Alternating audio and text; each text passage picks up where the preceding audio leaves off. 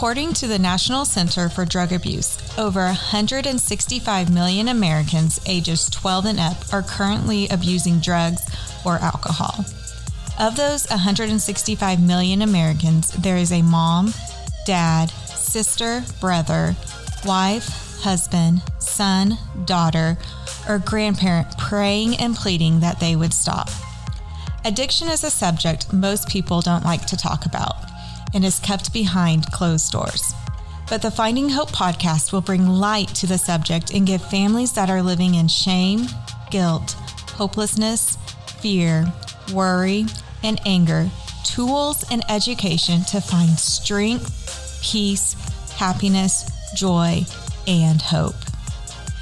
Hello, I'm Amy LaRue, Finding Hope Coordinator for Hope is Alive Ministries, and your host for this Finding Hope podcast. At Hope is Alive, our mission is to radically change the lives of drug addicts, alcoholics, and those who love them.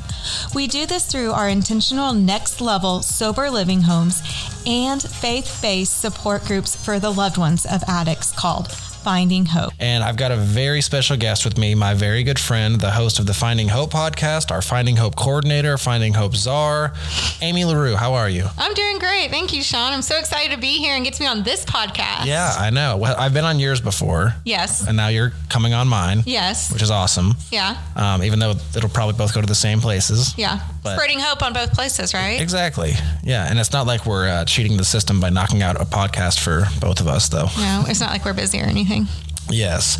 Before we get started, I want to ask everybody if you are uh, someone who's got a loved one that's been struggling in addiction, please go to hopeisalive.net slash rooted in truth. And there's a few spots left, right, for the Finding Hope retreat Yes, coming up? Yes, very few. So they're going to be gone before you know it. We have, as of the day we're recording this, we have four spots left. Okay, so you heard it here first. Four spots left for the Finding Hope retreat in March, later this month. March 31st through April 2nd in Tulsa, Oklahoma at Post Oak Lodge and Retreat. Gotcha. And some keynote speakers like Allison Lang. are super excited to have Hope is Alive COO Allison Lang speaking Friday night with everyone. And then Saturday evening, we will have Karen Salisbury. She is a Christian author and speaker and has an incredible testimony as well. That is so awesome. So again, if you've got a, you know, if you're a parent or a loved one out there and you've got a family member that's been struggling and you just kind of want some people around you that get it, this is the retreat for you. Again, that's hopeisalive.net slash rooted in truth. We'll put that up on the screen so you guys can visit that link. But yeah, four spots left. So hurry. Yes, and it, we have people coming from all over. It's not just those Not just in the Oklahoma Midwest. City, right. No, we have Idaho, North Carolina, Minnesota, Washington, all over. So don't think you have to be here in Oklahoma to come. Right. Because it's in Tulsa. It is in Tulsa, but it doesn't feel like it's in Tulsa. You've been there before. Yeah, I've been there a couple times. It's does yeah, it feels like its own little world. It is. It's a it's a retreat center, right? It's Yeah. out in know. beautiful area. I was thinking the last time I was out there with you guys that it kind of, and this is, you know, for anybody who might be attending, it's like it kind of gives you flashbacks to when you were a kid at camp. Like if there's cabins, But nicer cabins than church yes, cabins. much nice, much nicer. yeah, I don't want to, I don't want to put off uh, any false vibes there. No, but it's like the the grown up version of being at camp. Yes, it's just just so serene too. Yes. Beautiful and just a way to truly unplug and connect and learn like you were saying you're not alone in this and gain mm-hmm. tools and education and just to leave with more hope than you came with. Absolutely. Absolutely. So good. All right. So, Amy, you're the Finding Hope coordinator, Yes. and you've been doing that for how long? Since 2019. 2019. 2019 is when you and I met. Yes. That October, I think. I started in January. I think you started in October. Yeah. But you met me when I was like two weeks sober. Oh my goodness, I remember. You're so skinny. like, and so, like, you just, you look healthy now. Right. Yeah. I was thinking about that before uh, recording today. I remember they asked me um, if I would come to a Finding Hope meeting. That's all I was told.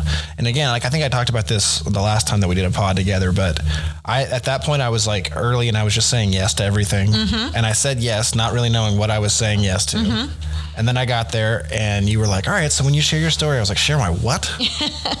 story. I was like, "This story's still going on." Like, Yeah. and um, I remember watching the first few residents share their stories, and at the end of it, they would say like, "And this spring, I'm going to have a year sober or two years sober." And I got to the end of mine, and I said, "And uh, here in about two weeks, I'll have 30 days sober." Yeah. Um, and that's that experience. I will say, it, was game changing for me Wow. because I had ne- I didn't really know what it was like to go out and share this and to not only see what everybody else in the room was getting from it, but what I myself got from it. And it's like Lance always says, our story is our secret weapon. Um, and finding hope, those meetings can be a great place to go share, wouldn't you say? Absolutely. We love hearing from the Hope is Alive residents and those in recovery because we can learn so much as a loved one what to do and what not to do Right. and to see there is hope Yes. in that. I know on one of my podcasts recently, if there's someone said, I think it was Trina's, if they're still breathing, there's still hope. Yes, I love that. Still breathing, and there's still hope. But sometimes it's not as easy as it seems, right? you know, like sometimes, you know, we have to love someone from a distance, Yeah, absolutely. which we talk about that like detaching with love. And so many times people think how that's mean. How can you detach and still love someone?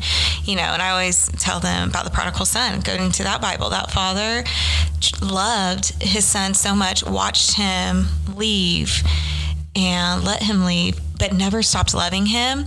His son you know we know most of us know the story went through a lot and came back and that father and he that son knew that his father would be there still loving him and his father was there with open arms and showed him that love that never was lost Yes, so so good. So obviously, every story has a beginning. Um, you know, a lot of our guests on this show usually come on and tell their stories, but their story is usually coming from the perspective of somebody who's been trapped in despair and addiction. Um, but that's not you. Your story is from the other end, absolutely. the one that we don't hear a lot from, the one that Lance has even said before can be the forgotten population, absolutely. Which is the loved one of someone who struggled with mm-hmm. alcoholism or addiction. yeah. And I say that because that's something that I never really thought about, you know, especially as someone who's a recovering addict themselves, you know.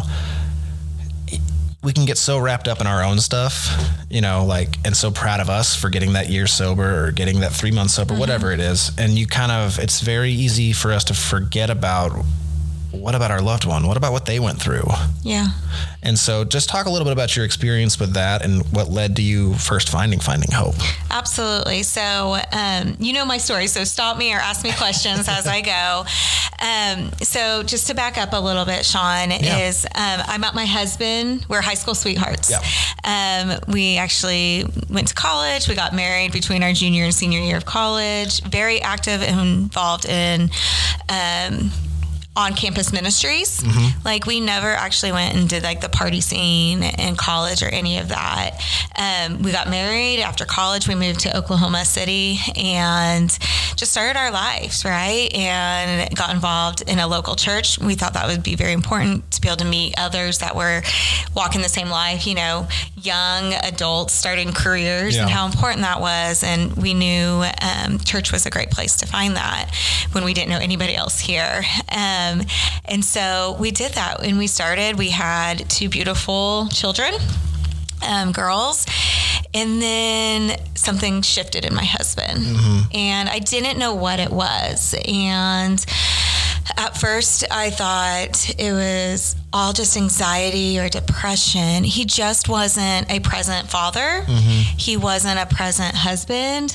Um, he just, you could just tell he would go in and out on his day. I'd come home. I wouldn't know what I was going to come home to. Would he be, you know, in the bed asleep already? Would he be asleep in his chair? You know, would he eat dinner with us that night? Would he be able to, um, we would do a Bible story every night with our kids. Would he be able to participate in that that night? You know, I didn't know what was going on. So that's interesting. And I, you know, I stop you there because, and I've heard this before, but, you know, you said how there's just something was off mm-hmm. and you weren't really sure what it was. Right. And I say that for the p- parents listening, you know, this goes back to the part of our slogan saying you're not alone. You know, my mother herself has said several times when I was about 15, which is when I started using drugs, that I remember her saying to my face, she goes, I, I don't know what it is, but something's off here. Yeah, yeah. She's like, and I remember her even saying, like, I, I, like, am I going crazy? Like, is something wrong with me? Mm-hmm. So, if you're a parent out there and you've got a loved one and you're having the same thoughts, like something's just off, something's just wrong, you're not alone. No, and actually, you know, in our Finding Hope book, there's a chapter about "Am I crazy?" Yeah, like, I mean, there really it talks about that. Yeah. and it's you know, I used to during that not knowing what was gone. What do what do most people go? They go to where Google, Right, right? Google, yeah. yeah. I'm gonna figure out what's going on with my husband. C- Google can tell me. I can Yeah. just what's you know. I honestly, at some point, I thought he had a, like a brain tumor. Hmm. It just just all these behaviors. I'm like, surely, you know, he was also getting sick a lot more from you know to his stomach. He was throwing up more, like a lot of time in the mornings, and you know, I but just substance never entered your mind. no, honestly, because we didn't do that. You know, Right. Mm-hmm. we would drink maybe on occasion, but never, I've never, well, at that point, I never thought I'd seen my husband drunk, Yeah. you know, um, what I know now. Turns out you had. Yeah, yeah. You know, and we just, we didn't keep it in our house either. We didn't Right. keep alcohol in our house. And, you know, nothing was even coming up on like, I did, you know, the bookkeeping or whatever. You know, I kept, you know, our checking, no, no red flags. Nothing Mm-hmm. in there was trying to figure out what was going on. So surely it had to be something else. No, I never thought it was substances. Wow. And, but there was a turning point. Yeah. And so in so that was mostly like 2014 when things were kind of weird. And then in 2015 it just kept getting worse and Yeah. worse. And um, I used to be a kindergarten teacher and I tell people all the time that year I was teaching was my most it was a hard year of teaching too. Yeah. Um, you some years have easy breezy years and some years you have more challenging groups of students. And it was. So just to put perspective on everything. My job i was had was challenged at jo- my job. I was being challenged at home and plus raising you know two kids at the time two Yeah. young kids. Um, and so it just kept getting worse. And then i'll never forget it was february 23rd you know we always remember dates and it was snowy and kids were being checked out at school. But my poor kid was a teacher's kid. She was in kindergarten at that age and she had to stay at school with mom until i could be gone uh, but then i had to stay longer for all the students the buses to pick them up you know with bad weather it just took a lot longer and i remember texting my husband or trying to call him or text him doing both saying hey i'm on the way to pick up our other daughter our younger daughter that was at daycare and I never heard from him, and I thought that was really weird. I was like, why wouldn't he want to know that we're safe, we're on our way home? You know, because the roads were very bad at that point. Yeah. And I got home, and he, there he was, like the fire was going. He was just like, just laid back in his chair. Um, I mean, he was responsive, but not like he was checked out. I Like a guess. shell of himself, Yes, yeah. yes, absolutely. And so I told the girls, "Go, hurry, get ready, get let's get in your snow stuff." Because by that point it was getting dark, right? Like I was like, they want to play in the snow. What kid doesn't want to play in the snow? Yeah. And so they're getting ready, and then all of a sudden I hear my husband yelling from the living room, "I need help! I need help!" And somehow he had gotten up and fallen on our living room rug and was getting sick to his stomach again, and I didn't know what to do. And so um, my I called my in-laws and called my sister-in-law. My sister-in-law came and got the girls, and my in-laws came over, and we were just trying to figure out what to do. What what's do we need to take him to the ER? What's going on with him? We got him in to take a shower. You know, got him in bed, and still didn't know what was going on though. And you know, I'd say all the time like. God just watched over us this whole time. And the next day was a snow day. So I didn't have to take a day off from school. Mm-hmm. And I was able to take him to the doctor. Mm-hmm. And he wasn't honest with the doctor what was going on. And the doctor honestly prescribed Xanax and, Yikes. and Ambien. And but you know, the doctor didn't know either. You know, and I have to say, you know, Yeah, I mean, it's not. It's funny when I was uh, this last time around when I was in the intensive care unit about four years ago. Uh, well, I was in the ER 1st and the doctor came in and you know told me a few things that were off with me. Uh, one thing was I was severely dehydrated. And he asked, you know, is there anything else you need to know? Like, do you have any habits? And I said no. And he started, he turned around and started to walk out. And my aunt said, What are you? Hold on. and she said, "Tell him the truth." And I said, "Okay, well, I I probably put down about a handle of whiskey each day." And he was like, "Oh my, okay, that." And immediately, you know, there was a whole new uh, plan of action, and it's so weird. You know, I mean, obviously, it's different situations. I was just in this thing of not wanting to lie or just wanting to lie as if he was a cop or something. Yeah. Um, it's it's, but they can't help if they don't know. Yeah, and that's where, like, you know, so we take him to the doctor, and I'm thinking, okay, this medicine's going to fix him. Whatever's been going on, it's going to fix him, right? Still not clicking to you that this could. No, be, right. no, no. And so, you know, I say things got worse, a lot worse the next month or so. And I mean, what I know now, yeah, of course it would get worse because Yeah. of the drugs that he was prescribed and he was taking out drinking alcohol on top of it.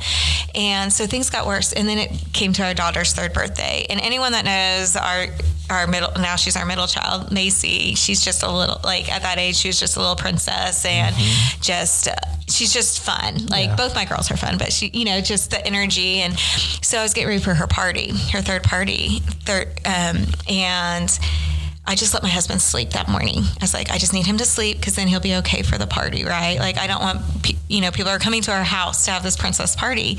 Well, he woke up and he was doing pretty well. And I was like, yes, we're, it's going to be okay. It's going to be a good day because we were having so many bad days before then. Yeah. And you just never, I never knew what kind of day we were going to have. But you felt you were owed a good one Yeah, yeah. And I thought of all he- days. yeah, and he woke up fine. And I was like, okay, it'll be okay. Well, within probably 30 minutes, 15 minutes of the party starting, Mm-hmm. there he was in his chair. He had kicked back his shoes. He just couldn't even keep his eyes open. And I remember like, please take out the trash. You know, can you not? ta-" and then I almost, I even threatened my, I was like, my dad's going to take out the trash if you don't. Like trying to like, Yeah. you know, you know, manipulate him. You know, Sure. we say, you know, our loved ones manipulate, but we do it as well. And and so, anyways, long story short, he wasn't able to stay at the party, and my in-laws took him back. And I lied to everybody at the party. Oh, he's not feeling well, you know. Yeah. And I just kept it together for my daughter. And for, you know, and to protect him, I kept, Sure. you know, I just didn't want anyone to know really what was going on. I really didn't know what was going on.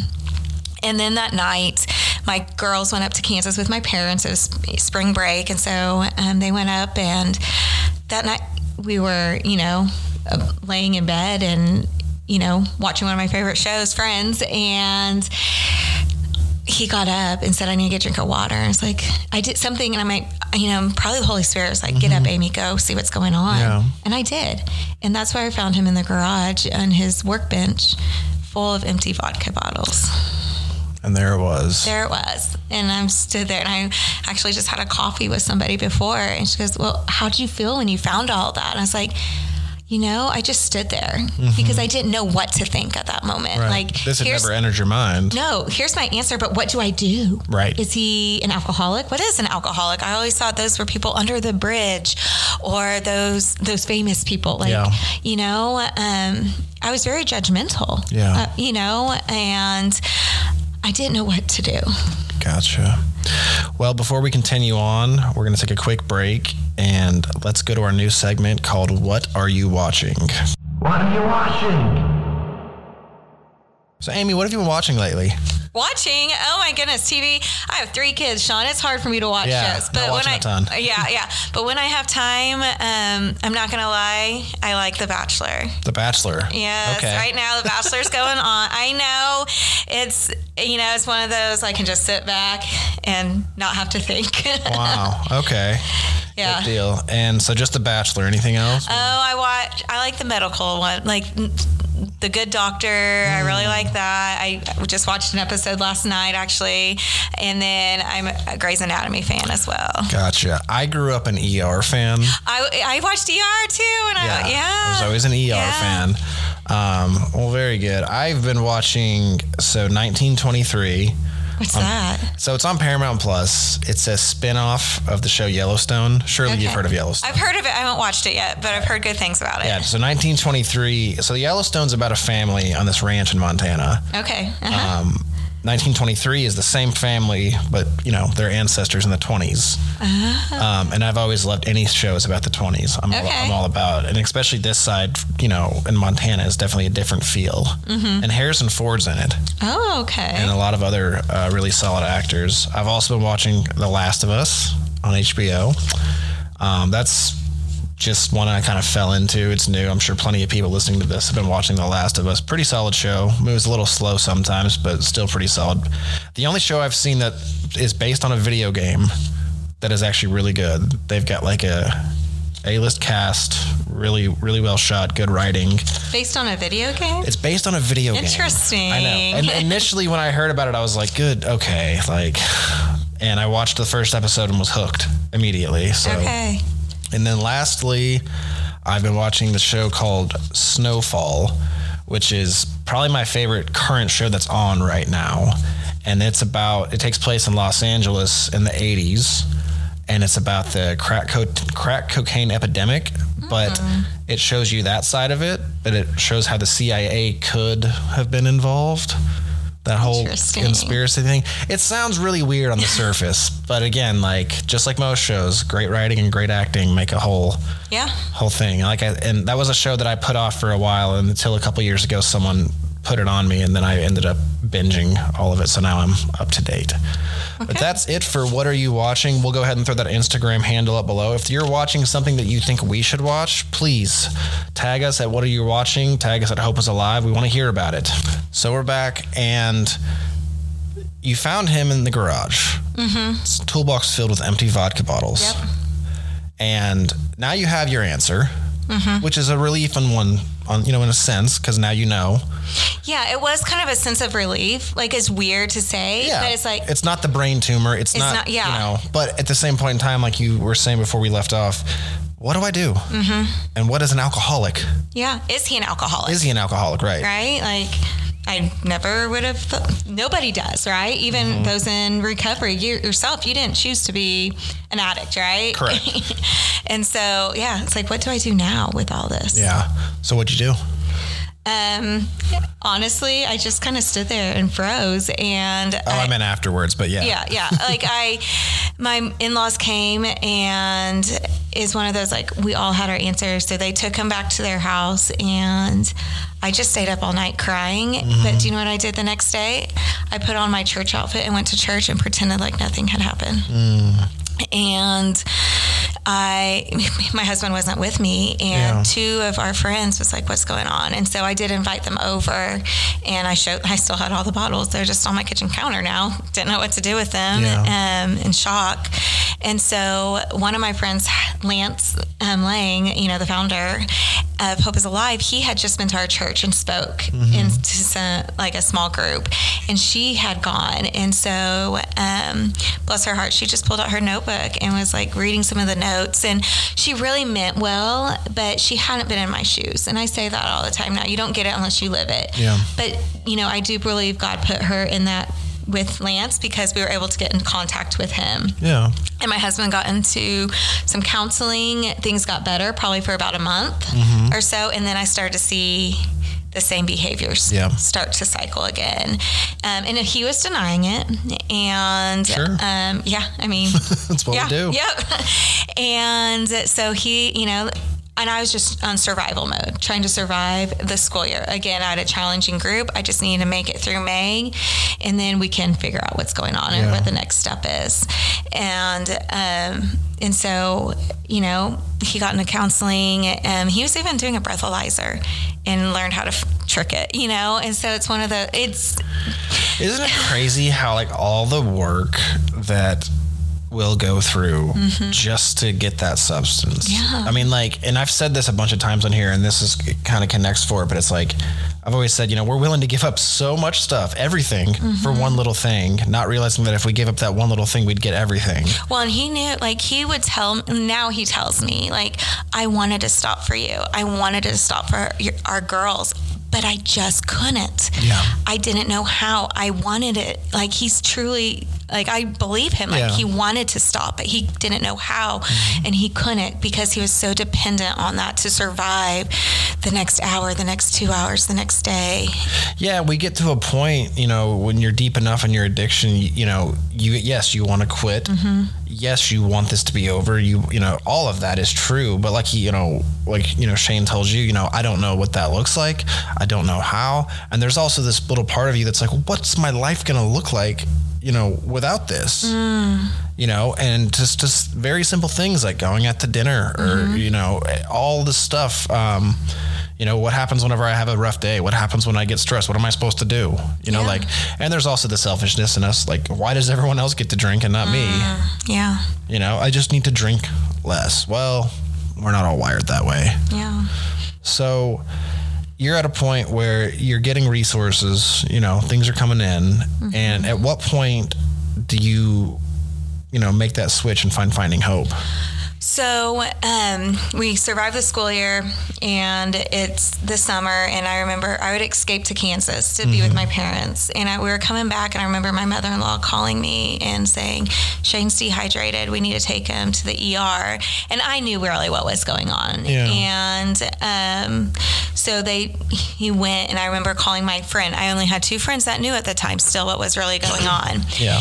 And my sister didn't even know at this point. Still, this is you know this is about three or four months after finding it, and I dropped our girls off at her house. I remember standing in her kitchen and saying.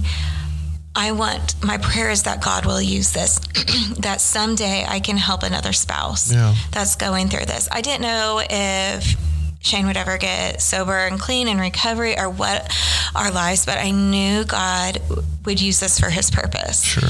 And so I stood there, and she still to this day talks about that. She's like, Amy, you are so brave and so strong. Like, you know, I may have had a tear or two falling down, but I wasn't sobbing through that. Yeah. And so I went to the ER um, where my husband was, and um, kind of like your situation, he was lying to the doctor right there, right? You know, but he had done a blood test in the ER trying to figure out what was going on, and the doctor basically said, "Do you want to tell him or do you want me?"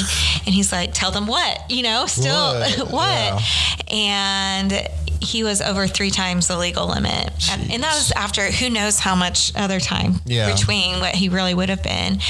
And it's just real interesting because we talk about how everybody reacts differently, mm-hmm. right? And I just remember sitting there starting to sob. I did start crying then. And then my mother in law, she was started yelling. Sure. And then my father in law, you could just see on his face like the disappointment. Yeah. Like what's going on? Like Yeah. what what now? And that was the next question, like what now? My mother-in-law tried to give me his wallet and I said no, he's not coming home. And I told my husband he could come home when he was healthy. And I didn't know what that meant or what that looked like. It was very scary to say that as a mom of young kids, but that was really when I feel like I put my first boundary up. About to say yes. I didn't boundary. know what, you know, I didn't know any of these recovery terms, but that's really what it was. It You were setting a boundary without knowing it. yeah. And so my husband got in touch with his counselor and recommended a few rehabs. I had called Lance at that point as well. And Lance um, recommended some rehabs, but then he, that's when he turned it on me and said, Well, I have a place for you Yeah. um, called Finding Hope. And I said, I don't have a problem. Yeah. This Like, isn't on me, man. this isn't i'm not the one pouring the booze down my throat and, you know like i'm not the one breaking our family apart i'm not the one ruining our family putting us in debt and all this but i'm a rule follower and it's like okay tell me more and so um, long story short my husband did go to rehab that next week and then the next week i went to my first finding hope meeting wow. and I tell people I made sure I was wearing my best outfit, the best clothes, because I didn't want people to know what was going on. Right. Yet I'm walking into a meeting full of people who understood for the first time, understood. it's so weird for the longest time, you know, and I say this for peop people who go to Finding Hope meetings or for residents who come into the Hope is Alive program. This big wall that we have up beforehand is you get so tired of someone saying, I get it, when they don't get it. Mm-hmm. Or I know how you feel. No, you don't know how I feel. And then when the tables are turned on you, whether, like I said, whether you're a resident and you walk into a home full of other drug addicts and alcoholics, and all of a sudden when they say I get it, they they really do. They mm-hmm. have been where you are. Or when you walk into a finding hope meeting and everyone is either where you're at, been where you're at, mm-hmm.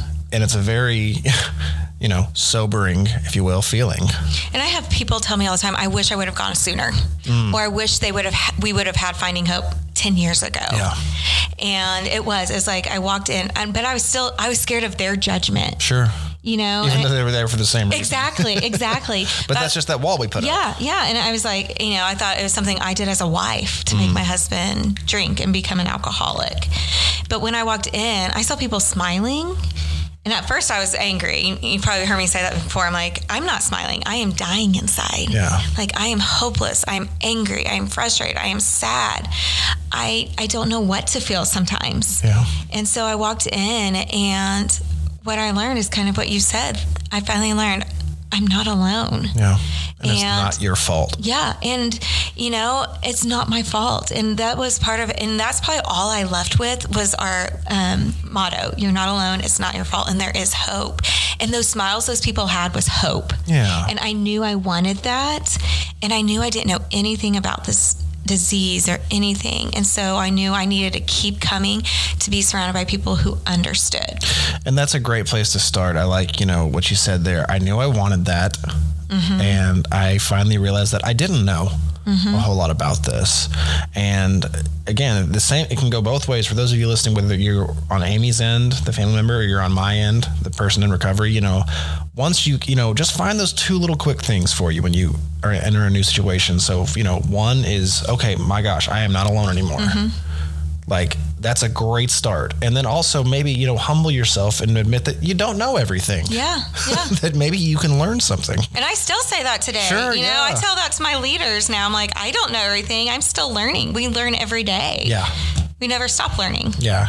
I remember at one year sober, when I got a year clean, I felt on top of the world. Mm. Like, man, I'm a G. Like, I got this thing down. and when I got two years, I, and I remember like my speech too was pretty, you know, when I got my chip, it was pretty like, yeah, you know. And when I got two years, I remember saying, this is hard. And the same goes for three and Yeah. so on. Um, there's always something new to learn, Yeah. but that doesn't have to be a burden. No. That's no. exciting. Yeah, and it helps us in life. Mm-hmm. You know, it's not just with my husband, it's in all relationships how, you know, how to get through it. Yeah. You know, and knowing others are going through it and how to respond over reacting and knowing um, it's okay to feel. Yeah. It's okay. And now I know how to feel through it. For you sure. know, like when I get anxious, I now have tools of, okay, what am I going to do to get past this anxious? I'm going to make a list. I'm going to take some deep breaths. I'm going to close my eyes. I might go on a walk, Yeah. you know, go down to the mailbox and back. I might, you know, so I now I have tools to help me through that. Yeah. And wouldn't you say it's important to remember that there's no finish line to any of this? Oh, absolutely. And I tell that to people all the time. So I started going in 2015, mm-hmm. kept going to Finding Hope, kept going. I, you know, there's sometimes I was mad because I'd have to get childcare for our kids.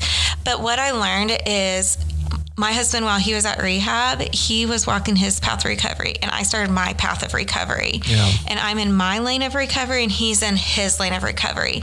And if I don't, you know, I've heard it like our recovery, it's like a ship. We're anchored down in our, you know, in our meetings with sponsorship, with the tools, all that, with my prayer time, with, you know, all those things. But what can happen is, oh, I can say, oh, my husband has four years sober. I don't need this these meetings anymore. So I start to lose my anchors. Yeah. Right. And what happens is I can relapse in those old behaviors as well. I can start enabling. I can start getting back to my codependency and all those. I can loosen up my boundaries. Right. You know, and so my husband actually did relapse. He relapsed after five years, but I was still going to finding hope. Yeah. And I was a stronger person and I was able to get through that relapse a lot easier. And I do see it. And you guys probably see it too. And he said the same thing. He goes, Yeah, you know, it's kind of up and down, in and out, but I know I need to be here now. Yeah. I need to be here for life. Absolutely. I mean, especially for people like you and me, you know, now working for a ministry mm. that specializes in this kind of work, mm-hmm. it's very easy to think that we're getting our program done during the day from eight to 5 mm. when we're whether it's here in the studio, at the office, on the road. Mm-hmm. Um, you still need to go to Finding Hope. I still need to go to AA.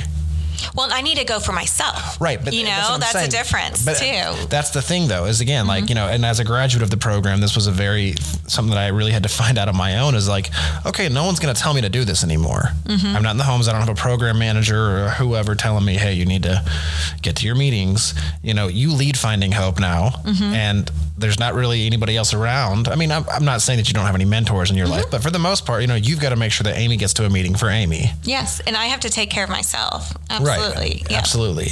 And one of the things I've noticed is like, and it doesn't always work out this way. I'm not trying to, but a lot of the times, the meeting that we really don't want to go to um, is the one that we needed the most. Yep. I go on Monday nights. My meeting is 45 minutes away. Wow. Um, Monday's a long day. Oh, it is. You know, we've got meetings all, All day day. it's you know, it's just a day full of staff meetings and catch up here and emails and um, by the time I get off work and if I make it to the gym or whatever, the idea of getting back in the car at seven and driving close to an hour to go to AA is not the it's not totally at the top of my list. But every time I you know start to complain about it, it turns out that was the meeting I needed that night. Yeah, that's good. And so I want everyone out there to think about that, whether you're still in the home, whether you're a graduate, whatever it may be. You probably need it if you don't want to be there. There's a there's a good chance you probably need it. Yeah. Well, Amy, thank you so much for joining us. Well, thank you for having me. Yes. And I'm so proud of you and the hard work that you've done and just seeing you from that two weeks to where you are today. It's just it's just very encouraging Absolutely. and hopeful. Well, thank you very much. It's been uh, it's been a pleasure getting to work side by side with you all these years. I know we've got plenty more to go. Yes. Um, again, be sure if you are someone out there who is in need, who wants a good community around you, please, please, please, hopeisalive.net slash rooted in truth. Get signed up for this retreat. We are, we, for all I know, we probably lost a spot in the middle of this podcast. I hope. I hope we did. So please hop on there, get signed up. If you uh, if you or somebody you know is interested in sponsoring the retreat, we are always looking for sponsors for these things to make it the best experience possible for our folks out there. And also be sure to follow Hope is Alive on social media. That's facebook.com slash Hope is Alive OK and on Instagram at Hope is Alive. We'll put those up. And thank you so much for listening today. We'll be back again week after next. We're going to be doing this bi-weekly going forward.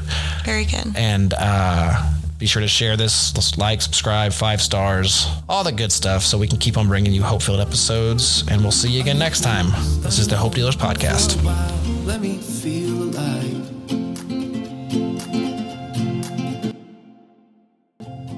This episode of the Finding Hope podcast was brought to you by Hope is Alive Ministries. To learn more about Hope is Alive, visit our website at hopeisalive.net. If you are in need of immediate assistance, don't wait. Call us now at 1 844 3 HOPE NOW. That's 1 844 3 HOPE NOW. To find out more about Finding Hope and how you can get involved in a meeting close to you, visit findinghope.today. I feel, I feel.